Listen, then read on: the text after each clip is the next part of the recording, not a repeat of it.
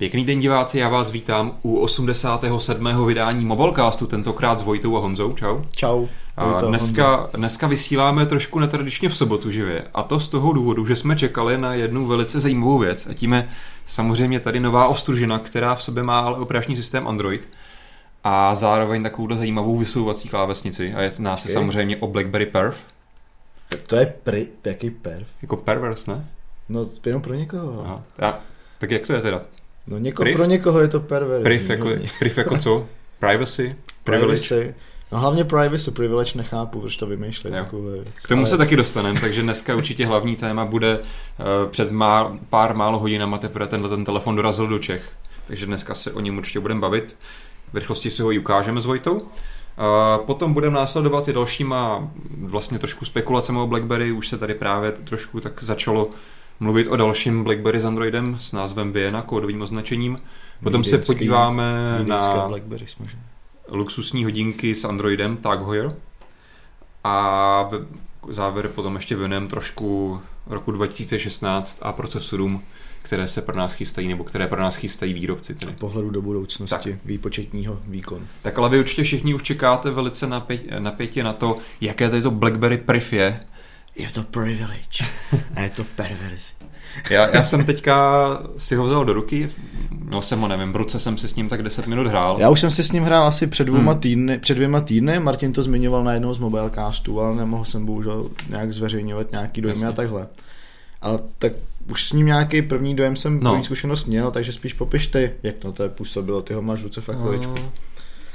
Já jako můžu říct, že tak nějak, protože už každý to asi sledoval, že tak nějak jsem čekal, že to bude hodně velký telefon, což opravdu hodně velký telefon je. Kolik to má? 5,4 palce. 5,4 palce. Plus to samozřejmě, jako když to vysuneš, tak je to opravdu už pácačka. má 187 mm, hmm. myslím na nebo 184. Na druhou stranu jako můžu říct, že díky třeba těm pogumovaným zádům se to ještě v ruce celkem držet dá. Samozřejmě se nedá jako čekat, že když si vysunete klávesnici, že by to nějak šlo ovládat jednou rukou. Podle mě to je jasně dvouruční zařízení. Tím Rozhodně jo, ale, hla, píše, že jo. ale hlavně když potom přepínáš že jo, mezi jednotlivými položkami na displeji, jak je to vysoko, to hmm. prostě jednou rukou nejde. Ale musím teda zaklepat, že ten zadní materiál toho telefonu tak je na dotek fakt strašně příjemný, vůbec to neklouže. Jo. A vůbec jako mě nemrzí, že tam nedali nějaký kov nebo takhle. Kdyby tam byl kový záda, jako třeba na A9 od HTC, tak si dovedu představit, jak by to lítalo z rukou. To je pravda, no že nějaký jako ala prostě iPhone 6 Plus, který, mm, na který no, prostě musíš přesně. nutně dát kryt, jinak se to nedá v ruce držet. Takže tohle je určitě dobrá volba. Jenom asi, jak, jasně, no, jak teďka jsme narazili na tu velikost, takže podle mě asi ve většině případů budeš ten telefon držet takhle a vždycky, když chceš napsat ten text, tak vysuneš klávesnici. Přesně. A nebo využiješ asi... samozřejmě software. Hmm. To je docela zajímavá věc, že strašně lidí se bála, když to vůbec bylo poprvé představené, jestli vůbec to bude mít softwarovou klávesnici. Hmm. Mě by v životě vůbec nenapadlo takovouhle úvahu, jako probírat, že by tam nebyla softwarová klávesnice. Můžeme schválně ukázat, ale někoho to, to za náma vidět. Čekaj, já trošku uhnu. Takže takhle samozřejmě, když mám zavřený telefon, vidíte, klikl jsem tady do toho vyhledávacího pole, tak mám tady klávesnici klasickou, teda BlackBerry softwarovou. Mm-hmm. Máš tam češtinu, na, tady to asi nebude napovídat, co, takový ty gesta mm, nahoru. Napovídá to, ale asi možná bych musel, musel bych asi do jiné aplikace, tak možná si tam něco otevři, kde ne, ti nebudu ukazovat nějaký citlivý data. tam jich je takových citlivých. Jsem říkal, že to perf. Že? Já teda mám ani SIM kartu, takže SMS-ku asi nepošlu. To je jedno, ale... cokoliv. Nemusíš posílat, jenom se dostat že, do nějakého vstupního pole. Jo, tady teď hmm. tam vidíte vlastně, že tam jsou ty návrhy slov u té klávesnice, stejně jako to bylo na operačním systému BlackBerry 10, takže já takhle gestem nahoru tam ty slova vlastně házím. Zajímavý je, že ahoj holky se objevuje v tom defaultním stavu úplně na všech BlackBerry telefonech. často holkám. Ne, já vždycky jak to sleduju, že jo, takhle, že to je... telefony, jo. tak první, první slovo po ahoj vždycky nabízí holky, hmm. když zapneš poprvé jakýkoliv BlackBerry. tak vidíte, že BlackBerry taky myslí na genderovou politiku a jde vstříc samozřejmě. Tak teďka je otázka, jestli jako BlackBerry je cílený na kluky nebo na holky. No, BlackBerry je unisex, perf. Každopádně teda k čemu jsme se chtěli dostat, že když teda vysunu tu klávesnici, tak vidíte, že se mi ta softwarová klávesnice schovala a můžu samozřejmě psát dál. A je to nahrazené a... tady těma třema slovama nad tou klávesnicí. Hmm. Takže teďka se musím dotýkat na tom displeji. Ne, ne, ne, ne, ne, ne, funguje to tak, že ta klávesnice je jako dotykový touchpad, Aha. úplně stejně jako na BlackBerry Passport, takže teď naklad na té klávesnici takhle švihám pod tím řádkem, pod tím sloupečkem. A když si třeba napsat to, co je tady vpravo, tak jak to uděláš? Tak to uděláš takhle pod ním, jo, pod tím slovem jasně. a hodíš ho tam. To je dobrý. Gestem doleva se ti to slovo smaže, gestem dolů se ti ukážou sekundární znaky. Mm-hmm. Ta klávesnice opravdu funguje úplně stejně jako na BlackBerry 10, což je docela fajn. Uživatelé z BlackBerry zařízení na to budou určitě zvyklí, bude se jim na to přecházet dobře. Pro Androidi a jiný uživatele si myslím, že to bude zajímavá zkušenost zase na druhou stranu. Mm-hmm. Každopádně třeba ty klávesnici, což je asi hlavní věc, kvůli který třeba asi lidi o tom telefonu budou uvažovat. Jednoznačně. Pokud tak. nepotřebujete hardwareovou klávesnici, tak asi těžko budete popriv pokukovat. Hmm. Možná, možná kvůli tomu, že je to fakt hodně netradiční zařízení. Má hmm. prostě hmm kdy po, po designové stránce má rozhodně něco do sebe. Asi se dá polemizovat nad tím, jestli dneska rychlejší psát na softwarový, díky tomu třeba, když máš takovýhle vychytávky hmm. jako BlackBerry nebo hardwareový klávesnici, ale myslím si, že prostě nějaký jako ten pocit z toho, že píšeš na té hardwareové klávesnici je pořád hrozně zajímavý, jakože máš nějakou reálnou odezvu. Ta reálná odezva je tam dobrá, opravdu. Navíc to je ještě doplněný právě o ty gesta, který dokážou to psaní hmm. taky hodně zrychlit. Jo? Třeba to smazání celého slova. Jak samozřejmě tady koukám, že jsou nějaký základní gesta jako takhle pro ovládání systému. Má to nějaký reálnější využití, než takhle se pohybování třeba po plochách? No, když se otevřeš třeba zpátky tu zprávu. Takhle vypadá mimochodem multitasking. Musím do ruky ty. No, no, no, tak když si otevřu tu zprávu a mám tady vlastně... Když tak mluv budu, takhle na kameru do mikrofonu. Teď budu něco tam psát. Já jsem to chtěl ukázat, aby tam bylo vidět, že jo. Tak dvojím poklepáním na tu klávesnici Aha. se mi ukáže kurzor a já ho můžu takhle po té klávesnici ovládat. Jasně, to je stejný jako už na pásportu. Jako na pásportu, přesně tak. Mrzí mě, že tam není takový to kolečko, který můžeš posouvat o jeden znak, jako na BlackBerry 10, že tady je pořád tady ten malý s proměnutím čuráček od Androidu, to je nejdebilnější systém vyhledávání nebo práce s textem, který znáš. Proč? No, že se na to nedá trefit a jakmile je to na kraji, tak je to úplně nepoužitelný, že Jako vybírat text na Androidu, to je peklo. Zlatý iOS tady v tom opravdu. No, já myslím, že to je hodně o zvyku, ale jakože, nevím. Ne, mně osobně to přijde fakt úplně na palici tohle. ale je to daný tím prostě, ty, že ty se jako nemusíš ale trefovat na toho čůráčka, jak jsi říkal, ale kdekoliv, že na ten řádek a už tím posouváš. Ale to je jedno. To jsou takové drobnosti.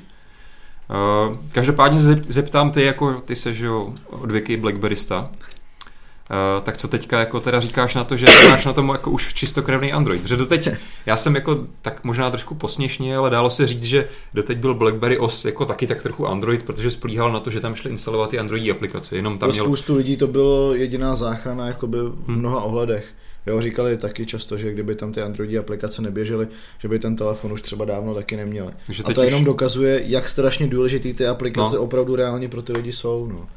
Z toho asi i vyplývá ten, ten krok, který, pro který se BlackBerry rozhodlo. A co ty na to teda říkáš? Jakože budeš používat Android, když to má na já BlackBerry? Ten, já jsem si s tím privem prostě hrál opravdu tenkrát chvíli a dneska ho mám už asi dvě hodiny u sebe.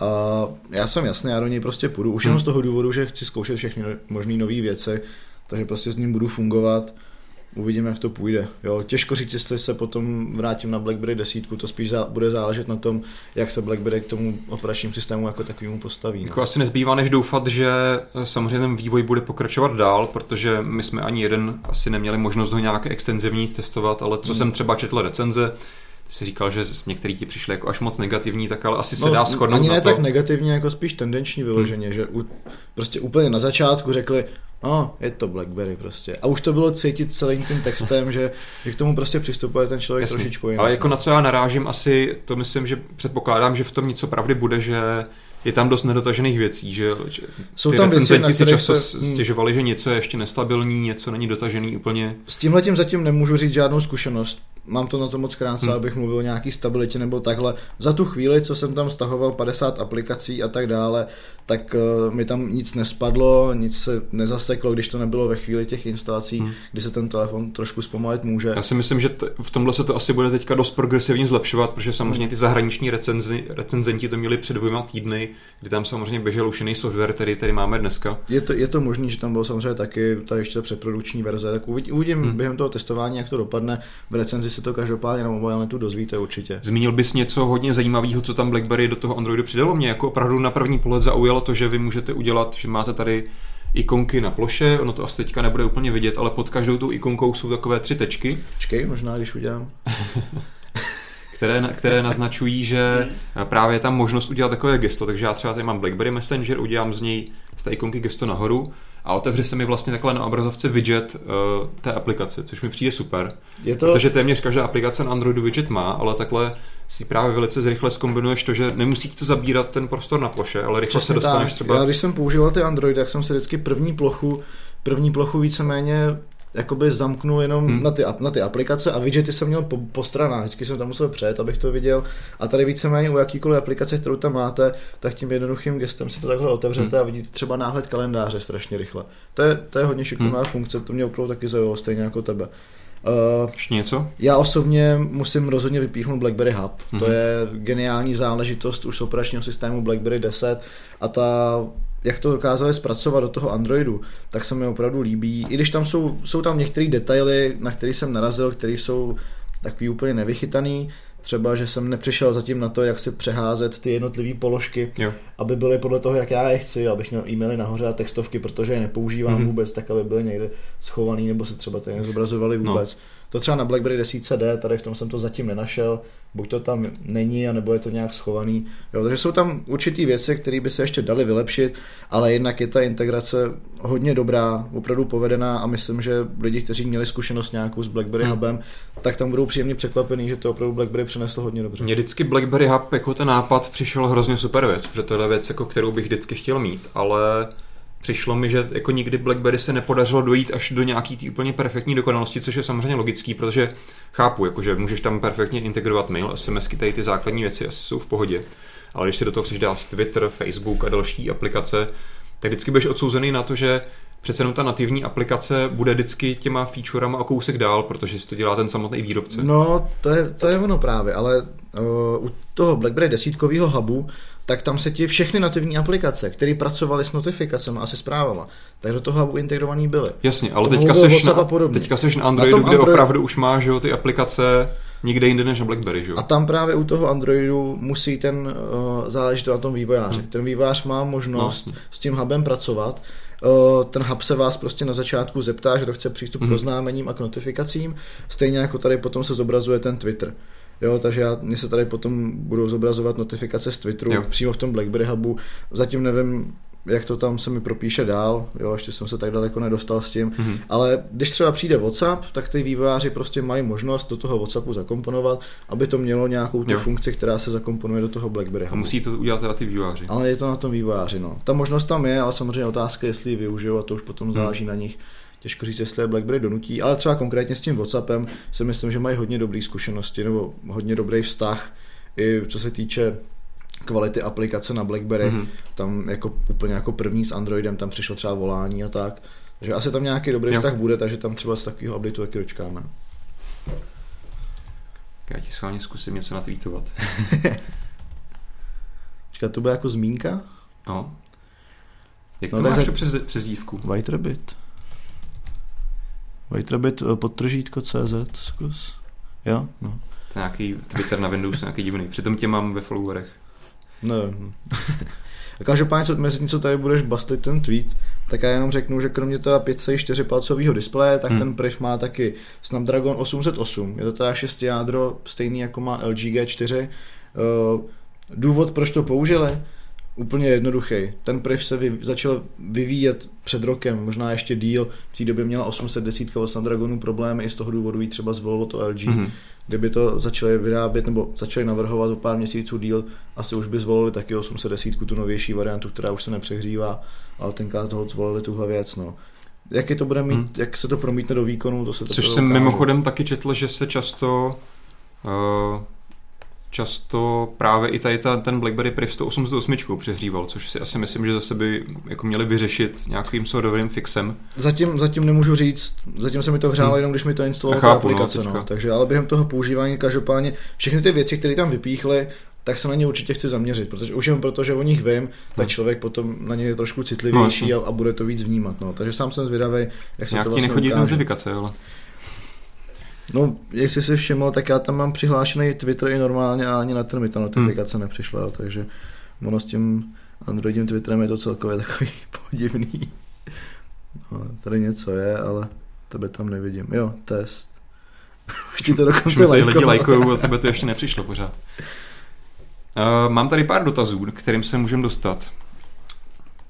Uh, Olmobile se ptá, jaká je odezva hardwareové klávesnice, mačká se stuho a jak je hlučná. Tak ty to jako možná Ty určitě máš v ruce, že ostatní BlackBerry klávesnice, tak kdybys to k něčemu přirovnal třeba. Uh, nemůžu přirovnat k ničemu, tyjo. Ta hmm. klávesnice je, má trošku jiný feeling než všechny ostatní BlackBerry. U klasika ty klávesy jsou hodně ostře řezaný, mají příjemný stisk, u Passporta jsou zase hodně velký. Tady je to něco mezi. Ty klávesy jsou menší, mají relativně nízký stisk a nejsou tak ostře řezaný, že je taková jednolitější plocha, hmm. ta klávesnice. Jo, takže je to trošičku jiný feeling než na ostatních BlackBerry, ale jakoby ten profil těch kláves je tam stejný, takže ten palec jo. vám tam pořád najde to místo tak, jak jste na to zvyklí, nebo uživatelé BlackBerry, jak jsou na to zvyklí. Ale nedá se to úplně opravdu říct, že by to bylo stejný jako na tady nebo na tady modelu. Co můžu říct, tak je to rozhodně lepší než na BlackBerry Torch, což byl výsuvný telefon mm-hmm. od BlackBerry 4 roky zpátky. A tam ta klávesnice byla zapuštěná trošičku do těla, takže na těch krajích se psalo hůř. Ale tady je to naopak, že ta klávesnice je takhle vypouklá jakoby přesto. Hmm. A to si myslím, že má naopak jakoby pozitivní vliv, vliv na to. Můžeme zkusit udělat, se Mobile ptal i, jestli je hlučná, tak Myslím, že asi v pohodě. Myslím, že úplně bez co, co asi stojí víc za zkoušku je hluk vlastně toho zasouvání, vysouvání. To takový... Slyšíte, že tam prostě ten kov o sebe šoupe? A mně to právě přijde, že v tom je něco plastového. Ale jako rozhodně v ruce hmm. nemám pocit z toho, že by to bylo nějak nekvalitní ten telefon. Ta to, konstrukce no, je super. Když to vyzkoušíš, to se, to se prostě nehne. Jako, na to, že to je výsuvný telefon. Ale to je asi o ten, o ten jako dojezd, že se tam zabrzdí, že jo? Hmm. Takže tam je to nějak uh, odhlučený, aby na sebe nerážel kov na kov, aby to nebylo. Jo, to asi, já myslím jakoby spíš jakoby ten, jo? to šoupání, jo? Ten, ten šup, tak tam cítím, ten, tam slyším ten kov v tom. No. Jo. Jako tohle s tím rozhodně nemám problém. Eh, na co jsem ale narazil na začátku je, že eh, často se mi stávalo, že jsem měl otevřenou nějakou aplikaci a teď jsem si chtěl otevřít tu klávesnici, abych mohl psát a když jsem ji otevíral, tak jsem právě se dotkl toho domácího tlačítka a dostal jsem se někam jinam. My jsme se o tom s Vojtou bavili, hmm. asi je to otázka je to nějakého tom, zvyku. Aby, abyste dostali ten grif do toho palce. Asi, jo, že no. prostě jenom to třeba budeš posouvat tak to nechtem hmm. a pak je to v pohodě. Ale je pravda, že ten rámeček tady opravdu od té hrany kde končí ten display, je docela tenký na tom telefonu. Takže myslím, že jako je to otázka, no, ale asi se na to ještě půjde dá zvyknout. Uvidím za den, za dva. Hmm. A ještě se někdo ptal, jestli je klávesnice podsvícena. Jo, je samozřejmě. Jo. Ale řídí se to okolním osvětlením, takže když jste v šeru, tak se rozsvítí, když to na přímém slunci, tak zhasne. Je to podobné jako u BlackBerry telefonu. Bylo tam něco, co tě jakoby na tom zatím třeba nesedlo vyloženě? Něco, co si myslíš, že tam prostě... Ty jsi stěžoval na ten foťák. Mně se, mně se přijde hrozně hnusný, uh, jaká je ta obruba, obruba kolem toho foťáku, která je v plastová. Je na tom hrozně velký nápis, je to takový nemotorný celý velký.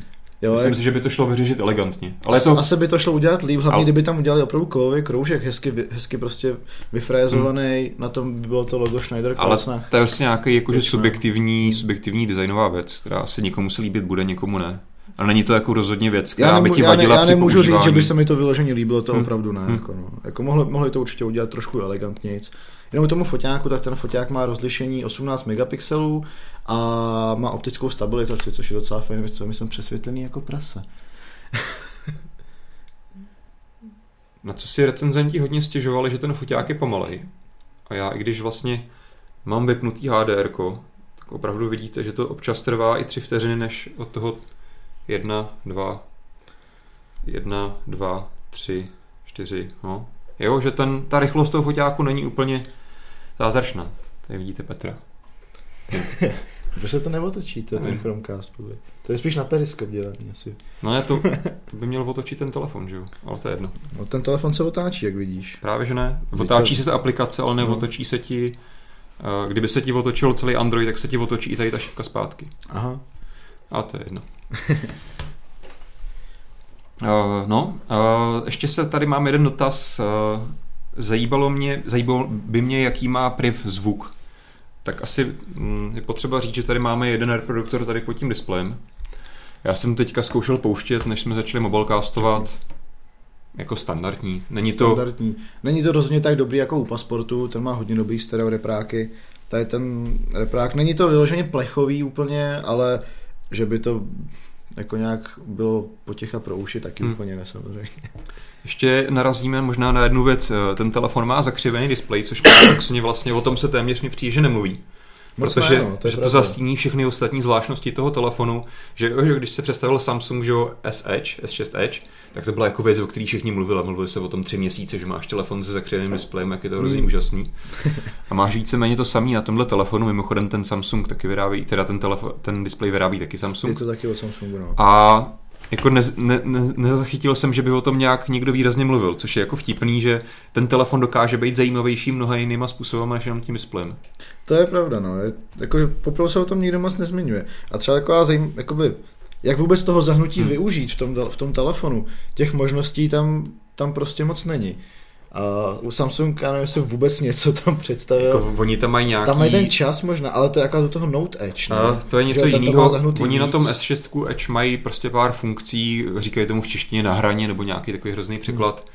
ale který, jakože je to fajn pro někoho, ale mohlo by to úplně stejně fungovat, i kdybys měl 100% rovný displej, protože ty tam i vlastně to zakřivení není tak velký, aby ty jsi tam mohl na tom zvládnout zobrazit nějaké hmm. informace, které budou vidět ze strany. To je pravda. No. Takže je to jenom jako o tom, že si tam vysouváš nějakým gestem něco, což mimochodem je podobně udělaný na BlackBerry. No, no, no, tady vlastně, když eh, ten telefon nabíjíte, tak tady takhle, no to samozřejmě tam nabíječku tady nemá, tak tady na, na hraně úplně ukazuje 2 pixely, 3 pixely, široký proužek, takhle, který vám ukazuje, jak je to nabitý hmm. moc, jo? a když to doběhne do konce, tak jo. je to na 100%. Ale úplně stejně bys to viděl, když prostě ten telefon máš položený na stole, tak bys to viděl, i kdyby ten displej byl rovný. Že? Jo, akorát s tím rozdílem, že tady, když se na to koukáš opravdu z boku, tak je vidět, že to je prostě zahnutý. Ale není to žádná killer feature na využití hmm. toho zaobleného displeje. A druhá věc, která se takhle dá použít, tak je, že tady dole tak tam je taková skoro nezřetelná čárka a vy takhle, když tam vyjedete prstem, tak vám vyjede Productivity Centrum uh, od BlackBerry. Je tam přehled kalendáře, BlackBerry Hubu nepřečtených zpráv, úkolů a nejoblíbenějších kontaktů, takže je taková zkratka k těm hlavním, k těm hlavním detailům. Přijde mi to fajn v tom, že vám to funguje v jakýkoliv aplikaci. Jo, když budete třeba prohlížet internet uh, na Chromu, nebudu samozřejmě, jo, už budu, tak to tam je pořád a já si v jakýkoliv aplikaci zrovna podívám, kdo mi to vlastně píše, jo, o co v té zprávě jde, kouknu do kalendáře a takové věci. To je docela šikovná integrace těch funkcí, které třeba i u té BlackBerry desítky jsou takhle udělané. Mm-hmm. Jo, že si z jakýkoliv aplikace přeskočíš do hubu, tam vyřídíš něco a pak skočíš zase zpátky. Jasně. Tak se asi pojďme posunout, nebo tady mám nějaký dotaz. Má to spoušť na foťák? Hardwareovou ne? nemá, nemá. nemá. Nemá, Dá se fotit kla- klasicky tlačítkama na, na hlasitost. Ale nemáš tam žádný dvě polohy. Co musím, co musím ještě teda zmínit, jedna no. věc, která mě docela mrzí, takže klávesa na zamykání taky na levém boku, to je docela dementní umístění. Já se přiznám, že teďka jsem, jak jsem dělal v ruce, jak říkám, tyjo, jak teďka zamknu, tak tady uprostřed to má BlackBerry to své že, funkční tlačítko, tak jsem jako přemýšlel jak. A pak až potom vlastně hmm Až jako poslední možnost to hledáš na té druhé straně, no. no. Ale tam je blbý, že prostě to zamykání funguje fakt jenom tímhletím tlačítkem, hmm. ale třeba odemykání displeje funguje poklepáním. Ale zamknutí poklepáním nefunguje, hmm. takže musíš vždycky zamknout jenom tímhle touhletou klávesou. To škoda, no. Uh, máme tady uh, ještě jeden zajímavý dotaz, bezdrátový nabíjení. No, o tom mi nemluvte. My jsme, myslím, že v některým z mobilecastů minulých se těšili na to, že to má bezdrátový nabíjení, že BlackBerry nebylo z těch výrobců, který ho vyhodili. A nakonec teda... Martin o tom mluvil, byl z toho, byl z toho docela nadšený, že pokud, se na to těší. A... Bohužel, pokud teda, nebo to řekni ty, když, to když si ten telefon koupíš, koupíš u nás v Evropě.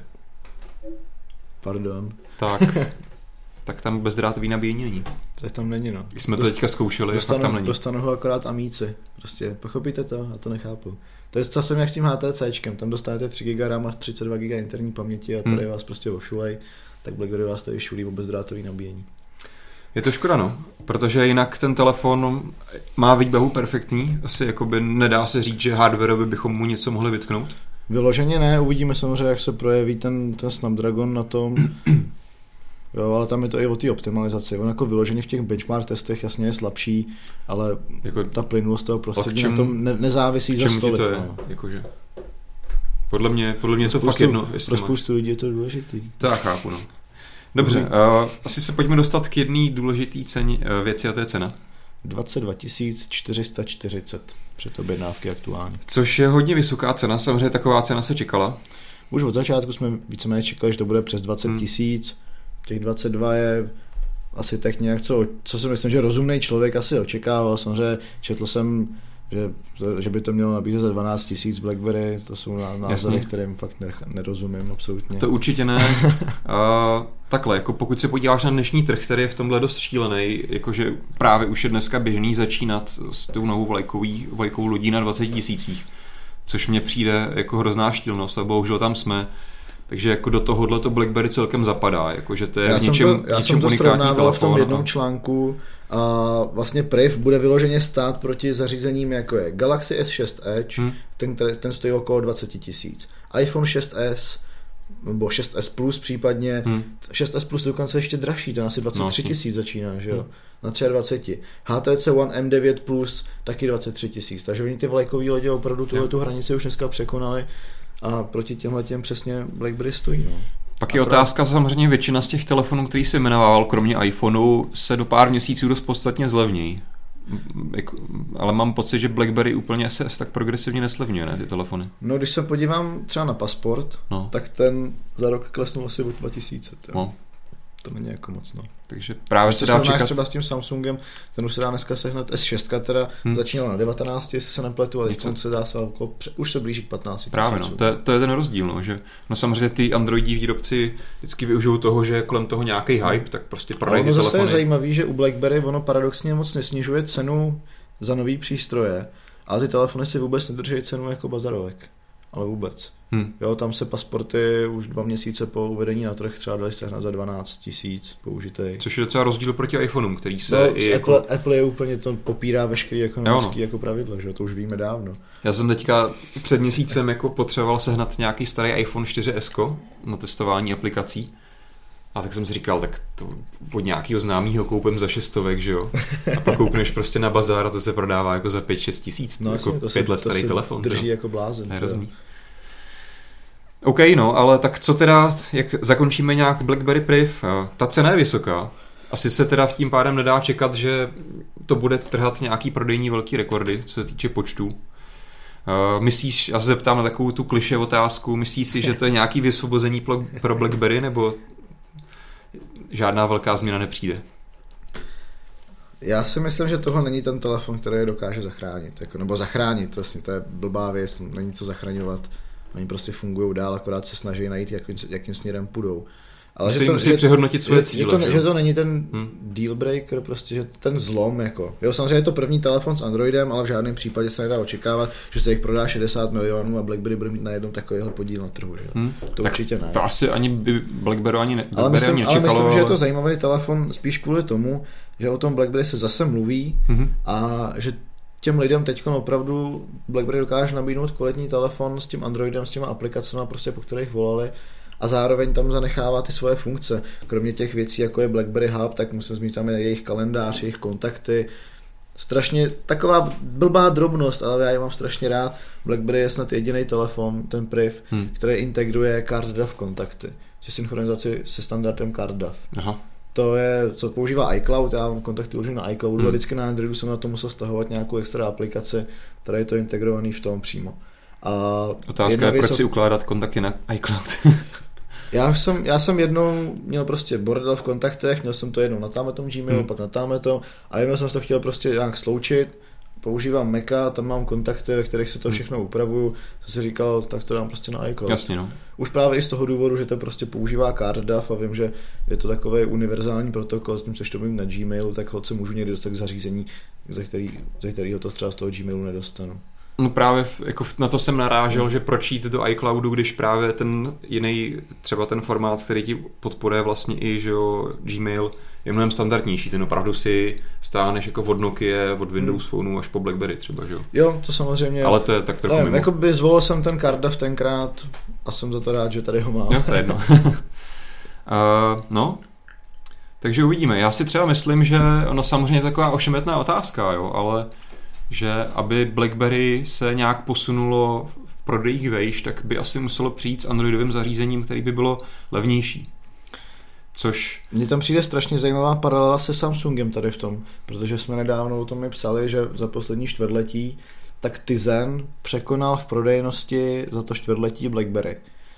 A ten důvod, proč toho dosáhl, tak je úplně jednoduchý, protože prostě hrne levný telefon no. do Indie.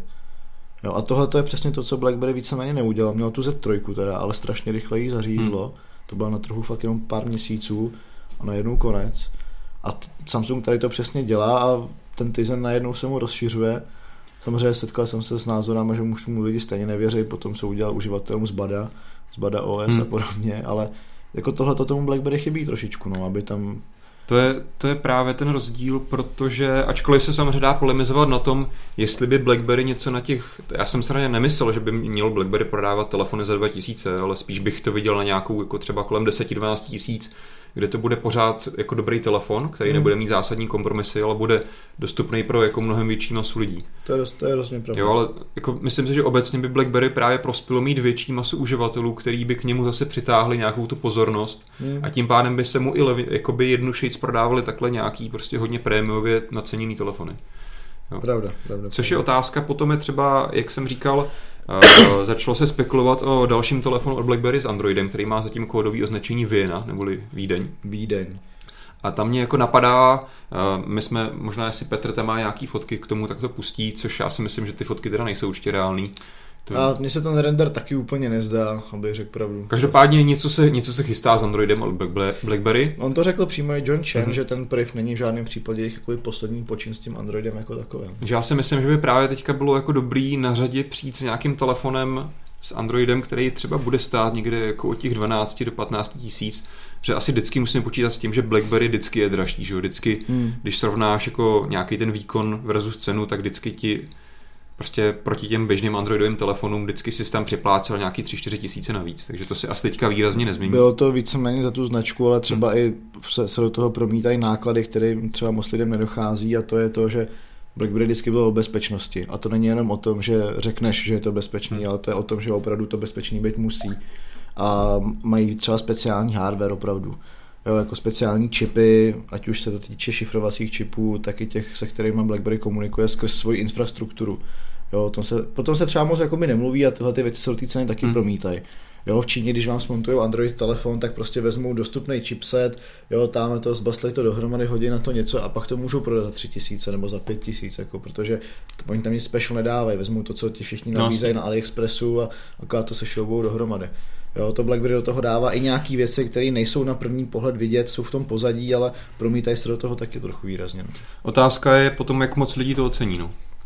To je druhá věc, jo. běžný uživatel to v žádném no. případě nezajímá. Jako no. Každopádně kam jsem se chtěl dostat, jestli by si myslím, že by určitě BlackBerry udělal dobře, kdyby právě tu novou Vienu cíl někam jako levnější telefon, který pořád bude výjimečný tím, že bude mít asi, předpokládám, by mělo mít hardwareu klávesnici, protože pokud pak, že by BlackBerry udělalo prostě dotykový telefon s Androidem, tak už jako, už tam opravdu jediný, co má, je ta bezpečnost, což si myslím, že jako fakt jak jsme teďka říkali, až tak moc lidí nezajímá. Tam by to, tam by to bylo hlavně o těch firmách, jako, ale hmm. i některý ty lidi, jako uživatel, ta bezpečnost zajímá, ale jo, jako, to, bylo by to spíš o těch firmách, no, že by tam ty Androidy... Ale prostě běžný uživatel, no. který si podívá na reklamu a jde do obchodu si koupit telefon, tak, tak jako ho nic, jako, že když mu tady ukáže nějakou aplikaci, která nevím, jak se jmenuje tady, tak... D-Tech. D-Tech, tak jako, hm, OK. Hmm. O té aplikaci ještě můžu něco říct. Ten D-Tech je aplikace od BlackBerry, který, která sleduje aktivity aplikací hmm. na pozadí. dává vám, ukázat. dává vám nějaký tipy na to, jak eh, ten telefon zabezpečit líp, jo, kde jsou nějaký případní rizika nebo tak a zároveň třeba sleduje aktivitu těch aplikací. Takže já jsem se tam třeba rozklikl, že Twitter mi 190 přistupoval k poloze za asi hodinu. Hmm. Jsem trošku jako nechápal, jo, ale ono to prostě asi kontinuálně sleduje v nějakým, nějakým perio, nějakých periodách, kde seš aby to podle toho upravilo, upravilo tweety nebo takhle. Jo, takže tam vidíte třeba aplikaci, ke kter- k čemu přistupuje, že si žádá polohu, že si žádala tady ty data, třeba ve chvíli, kdy o tom nevíte, nastavíte si tam na to upozornění to a jo, už to tam je, super. Se ti vybilo BlackBerry a přeplo se do úsporného režimu, že se nešlo připojit na televizi? Jo, takže typicky, když jsem třeba mluvil o tom Twitteru, tedy že ho tady najdu v tom seznamu aplikací Twitter, tak tady vidíte 228 přístupů k poloze, No, to asi to není vidět, ale když to rozkliknu, tak tady vidím, kde mě to jakoby různě stálkovalo ta aplikace, že prostě Twitter o mě ví, že jsem se pohyboval tady v těch různých místech. Hmm. To je třeba věc, která se mi úplně nelíbí, jak bych řekl pravdu. Jako. A no, můžu, můžeš s tím udělat tady něco? No můžu nastavit, aby mě to upozornilo, Můžu no. tu aplikaci zastavit, odinstalovat, odinstalovat to ale není bohužel, řešení. bohužel zatím nemůžeš omezit tu funkci, protože to přijde až s Marshmallow. Mm-hmm. To, a mimochodem docela důležitá informace, update na Marshmallow pro Priv přijde uh, v průběhu roku 2016. Takže teďka je tam pětidnička. Teď je tam pětidnička Lollipop, takže tam zatím nemůžete omezit práva těch aplikací. Mm-hmm. Máte o tom akorát přehled, jestli vás prostě nějaká takhle stalkuje nebo ne, ale omezit to zatím ještě nemůžete. OK, no. Tak uh, já doufám, že tam Marshmallow přijde co nejdřív, protože přece jenom ten Android, co, co mi na tom přijde sympatický, že si to zachovává ten ksicht toho téměř čistý Androidu, přidává k tomu ty vlastní funkce navíc, což si myslím, že se BlackBerry celkem povedlo. Hmm.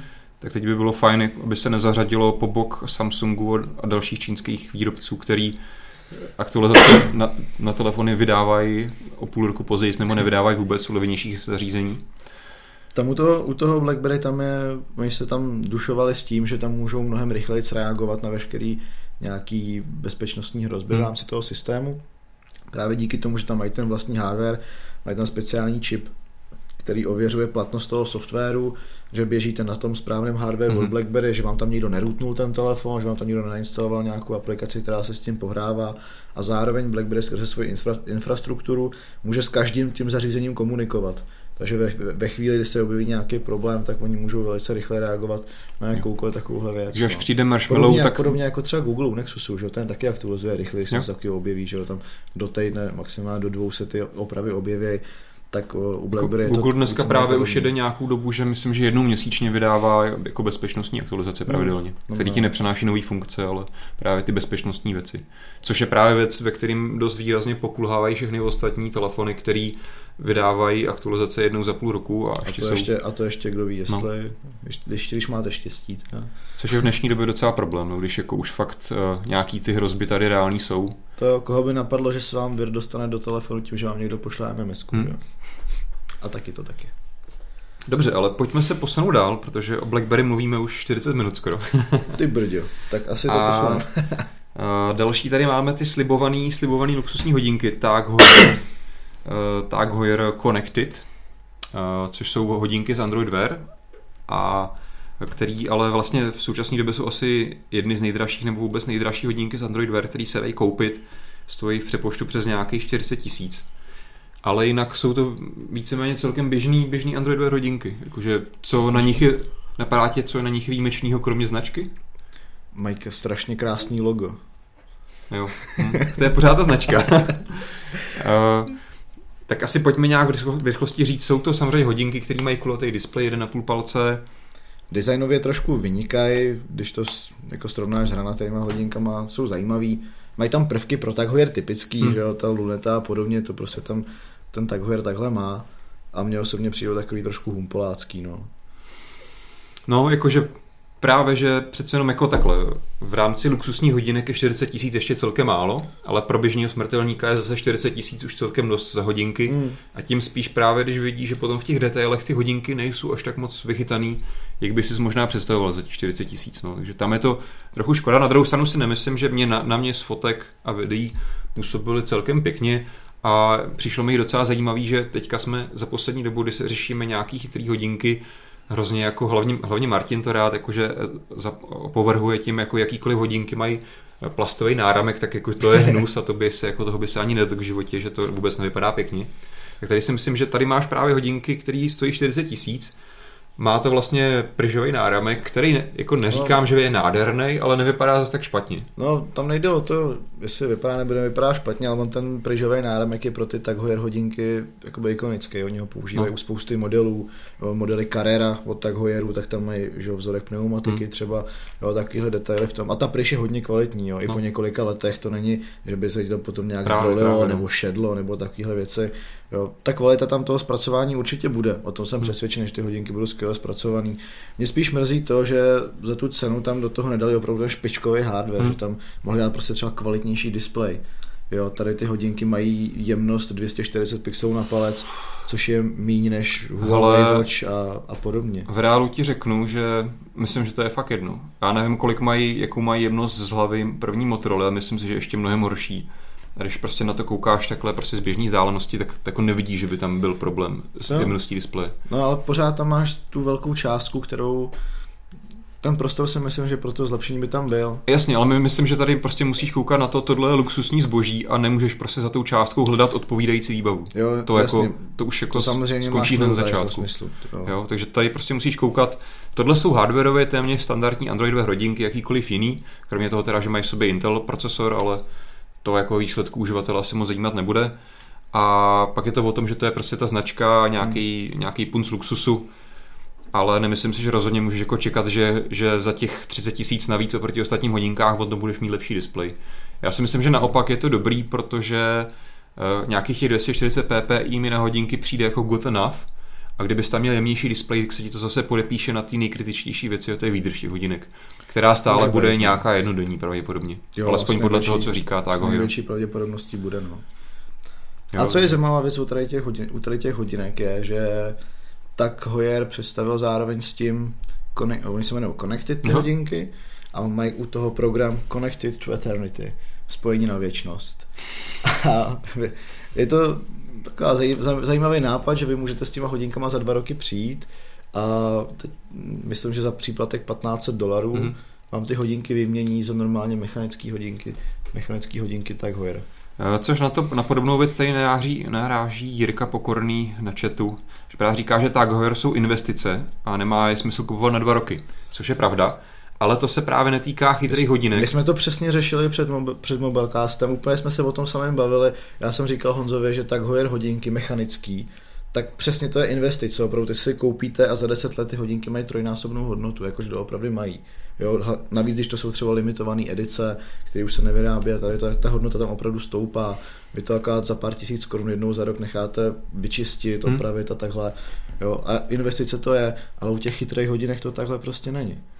To je, s tím, s tím s tebou souhlasím a i jsme to vlastně tohle hodně rozebírali u Apple Watch, když eh, že jo, Apple ještě představil nějaký ten edition, který stojí úplně nesmysl. Bambili, jako proti, proti tomuhle je eh, nějaký tag Wear Connected, jakože hodinky zadarmo.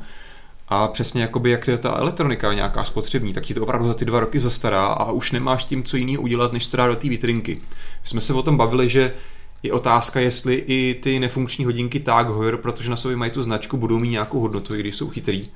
To je otázka. No já myslím, že ty hodinky, ty běžní analogový mají tu se, hodnotu, ono... protože opravdu fungují za těch 20 let. Já nevím, jestli tady ta informace třeba někde zazněla nebo takhle, ale kdyby ty Tag Heuer Connected byly vyrobeny jako limitovaná edice, třeba jenom pár tisíc hmm. kusů, tam by se potom dalo o nějaký, jo? o nějaký investici možná mluvit.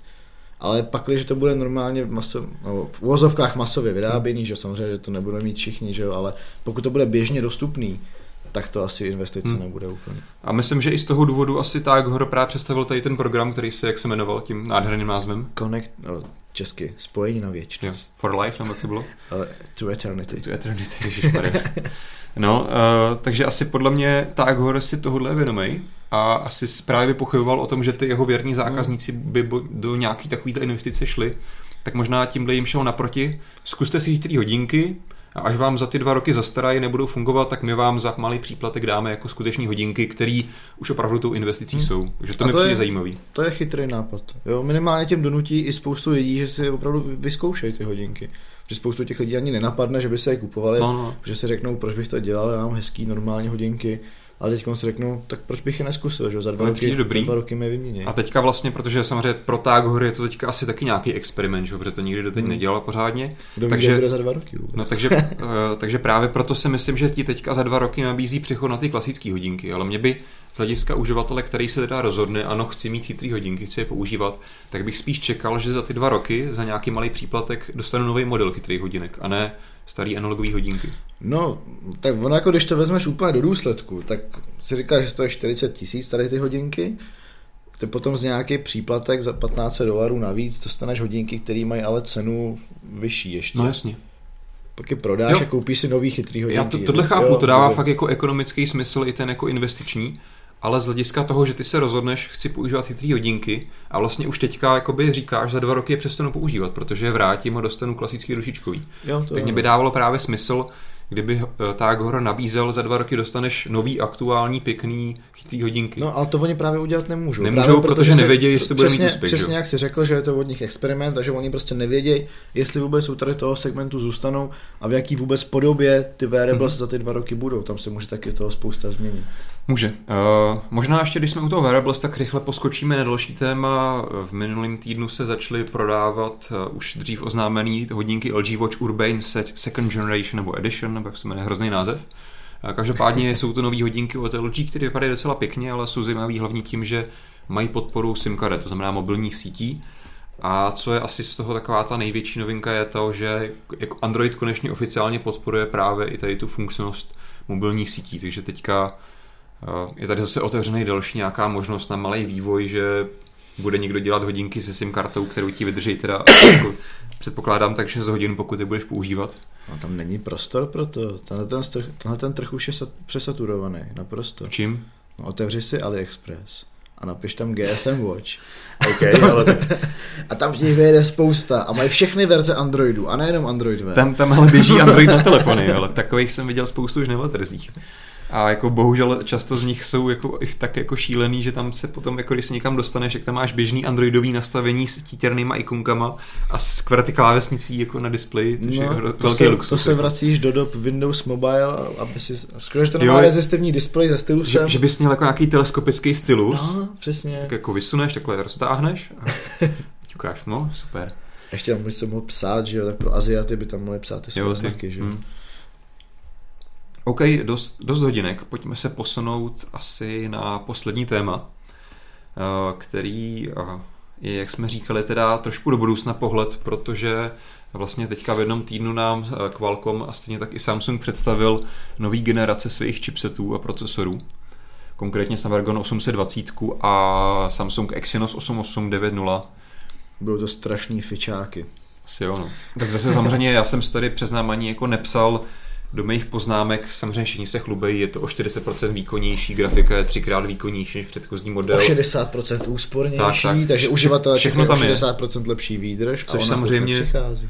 Uh, což samozřejmě teďka nemá smysl nějak jako se k tomu vyjadřovat nebo hodnotit, protože to nikdo nemůže ani reálně jako vyzkoušet a víme už jako z praxe z minulých oznámení, že tohle jsou věci, který, ke kterých se dá dosáhnout, ale v jednom třeba hodně specifickém testu od který jakože samozřejmě ta firma ho potom použije do těch promo, promo materiálů. Hmm. V reálu jsou samozřejmě ty zlepšení, někde spíš jako v otázkách jako 10% maximálně a tak. Je to což jako, zákazníků. Což pořád jako proč ne, je to, je to, je to dobrý, dobrý zlepšení.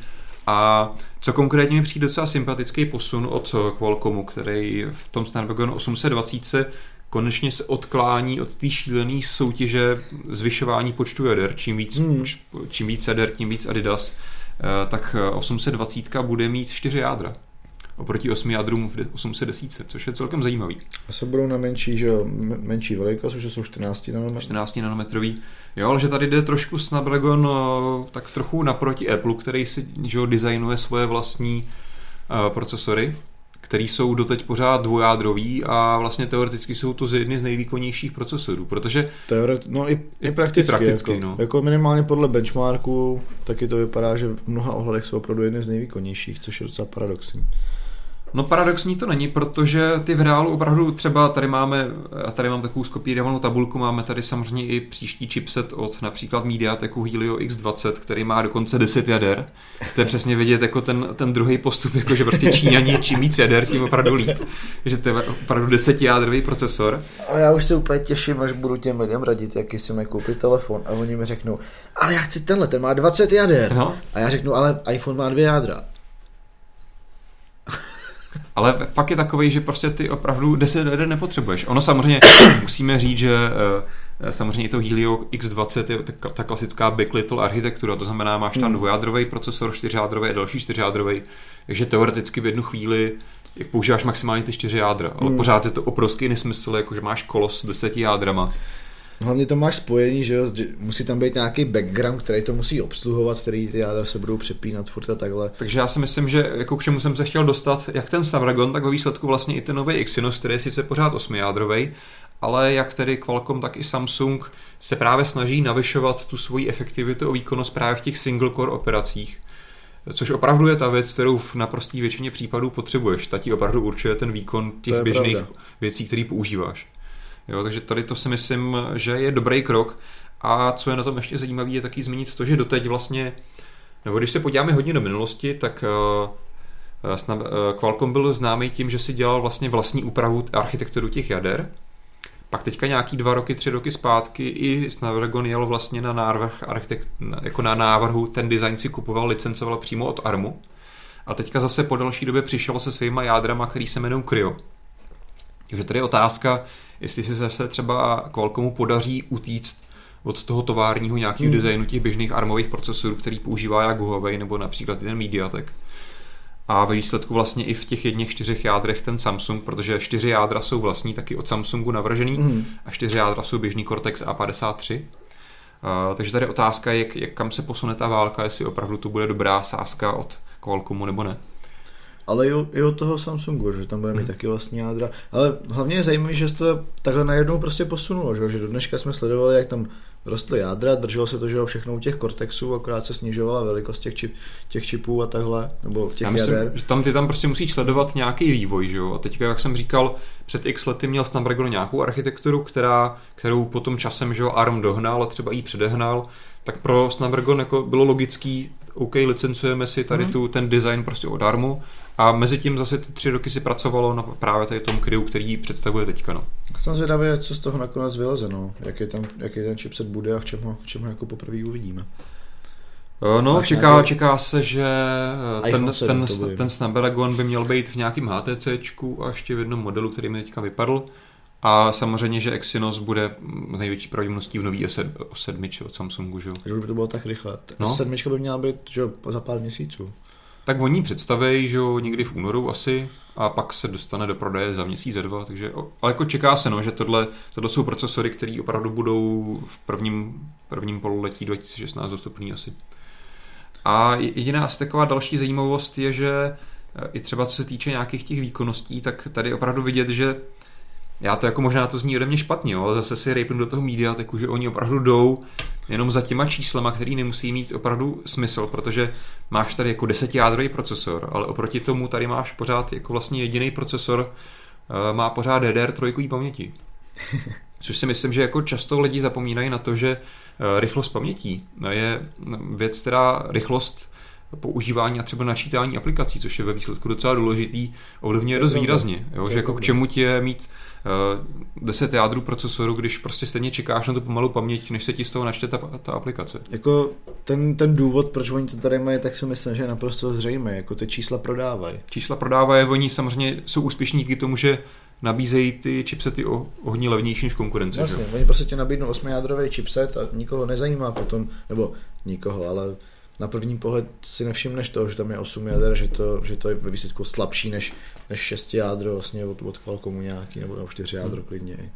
A co se týče ty výrobní technologie, tak vidíme, že právě ten Snapdragon i Samsung je vyroben 14 nanometrema a jediný, jediný tým Mediatek je teda pořád na 20 nanometrech. Vedle toho tady máme ještě plánovaný Kirin 950 u Huawei, ten by měl běžet na 16 nanometrech. Takže tady vidět, že ale tak jako to vlastně není žádná novinka. Vždycky Mediatek byl hlavně jako ta budgetová část, že oni vždycky cílili na ty telefony, které no, prostě stojí, no. stojí méně. A jdou, a jdou po těch číslech zkrátka, že ten člověk to vidí a řekne si, já tady mám hodně čísel za málo peněz hmm. a je to pro ně atraktivní. Ale jako z tohohle důvodu jsem tady chtěl zařadit tohle téma, si takhle pěkně srovnat ty procesory, co se na nás chystají v příštím roce. Hmm. A že, že každý, opravdu ne každému tohle dochází, no, že jenom ty čísla to, jsou všechno. Každý to zkouší trošičku jinak, hmm. ten výrobce, každý na to je trošku z jiného směru. Pak asi samozřejmě další výkonnostní složka, poslední, potom nějaký grafický akcelerátor, který zase všichni říkají, bude hrozně výkonný. Tady je zajímavý to, že vlastně dneska už je jediný hráč asi, který vlastně zase ten Qualcomm, který si dělá pořád svý Adrena. Jinak všichni ostatní jedou na malý procesorech zase od ARMu. Hmm. Všichni, všichni tady ty tři srovnávání Huawei, MediaTek i ten Samsung běží i na malý T880. Jediný v čem je rozdíl, tak Samsung má 12 jádrový ten grafický procesor, ostatní konkurenti 4 jádrový že tam se to asi pronaj, eh, promítne na výkonu. To bude zvědavý sledovat, no, jako Bůh ví, za jakým to přijde displejem, tak aby to vykreslilo všechno. Hmm. No, to je otázka, no, jestli jako, že by přišli za 4Káčkem už. Wow. Uvidíme. Eh, mě tady problikl nějaký dotaz, tak se na ní podívám. Eh, zase náš oblíbenec All Mobile. A kde je Intel, lídr trhu? No. O tom už jsme dlouho neslyšeli moc. On se samozřejmě snaží se svýma, se svýma atomama i na poli mobilních procesorů, ale je pravda, že... Potkáte ho víceméně jenom v Asusech, jako, že, že je vidět vyloženě, hmm. jako nikde jinde moc ne. A teda jako musím zaklepat, že když jsem testoval Zenfone 2, ten, tu 4 GB variantu, tak tam byl teda Intel tak v tom. a to bylo výkonově naprosto, naprosto v pohodě telefon. No. Ono se asi nedá úplně srovnávat tady s těma high-end procesory, o kterých se teďka bavíme, mm. ale myslím, že pro ty běžní telefony je jako dostatečný, ale pořád nemá nějakou tu jako dost výraznou trakci, aby byl prostě běžně nasazovaný. No, ale což bylo je vidět, no. no. Tam to samozřejmě souvisí taky s tím, že hold to musíš jako trošku počítat i s jinou architekturou, protože oni běží na x86 místo ARMu, mm-hmm. což na druhou stranu dneska má Android celkem zvládnutý, takže je to otázka, no. Uh,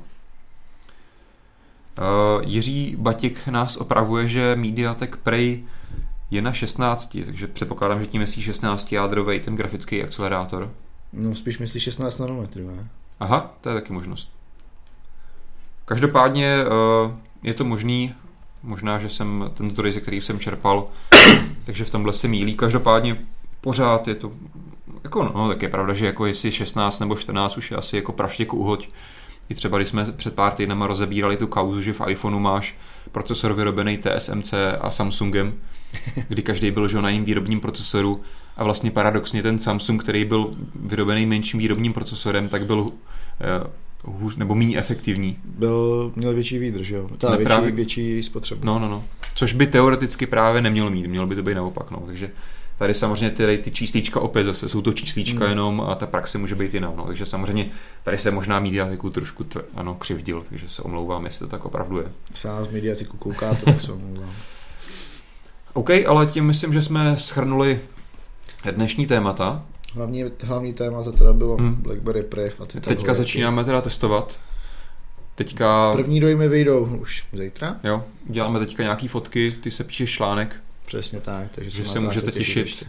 A pak samozřejmě začneš pilně pracovat na recenzi. Velice pilně. Nevím, jestli budeme dělat třeba nějaký zase průběžný testy foťáků, to asi ještě musíme vymyslet, jakou uděláme strategii, ale možná jo. Protože alespoň co, co vypadá z těch zahraničních testů, tak kvalitativně by ten foťák měl být na, na poměry BlackBerry na dobrý úrovni. Hmm. Takže myslím, že by stálo za to to třeba srovnat s nějakým, nějakým jiným telefonem. Tam jakoby číselně je ta světelnost 2.2, což je možná pardon, trošičku horší na hmm. dnešní poměry, ale zase na druhou stranu je tam furt optická stabilizace, slušný rozlišení. Ten čip vypadá i docela dost velký, nejenom kvůli té korunce, ale jakoby i ta čočka. Hmm. uvidíme.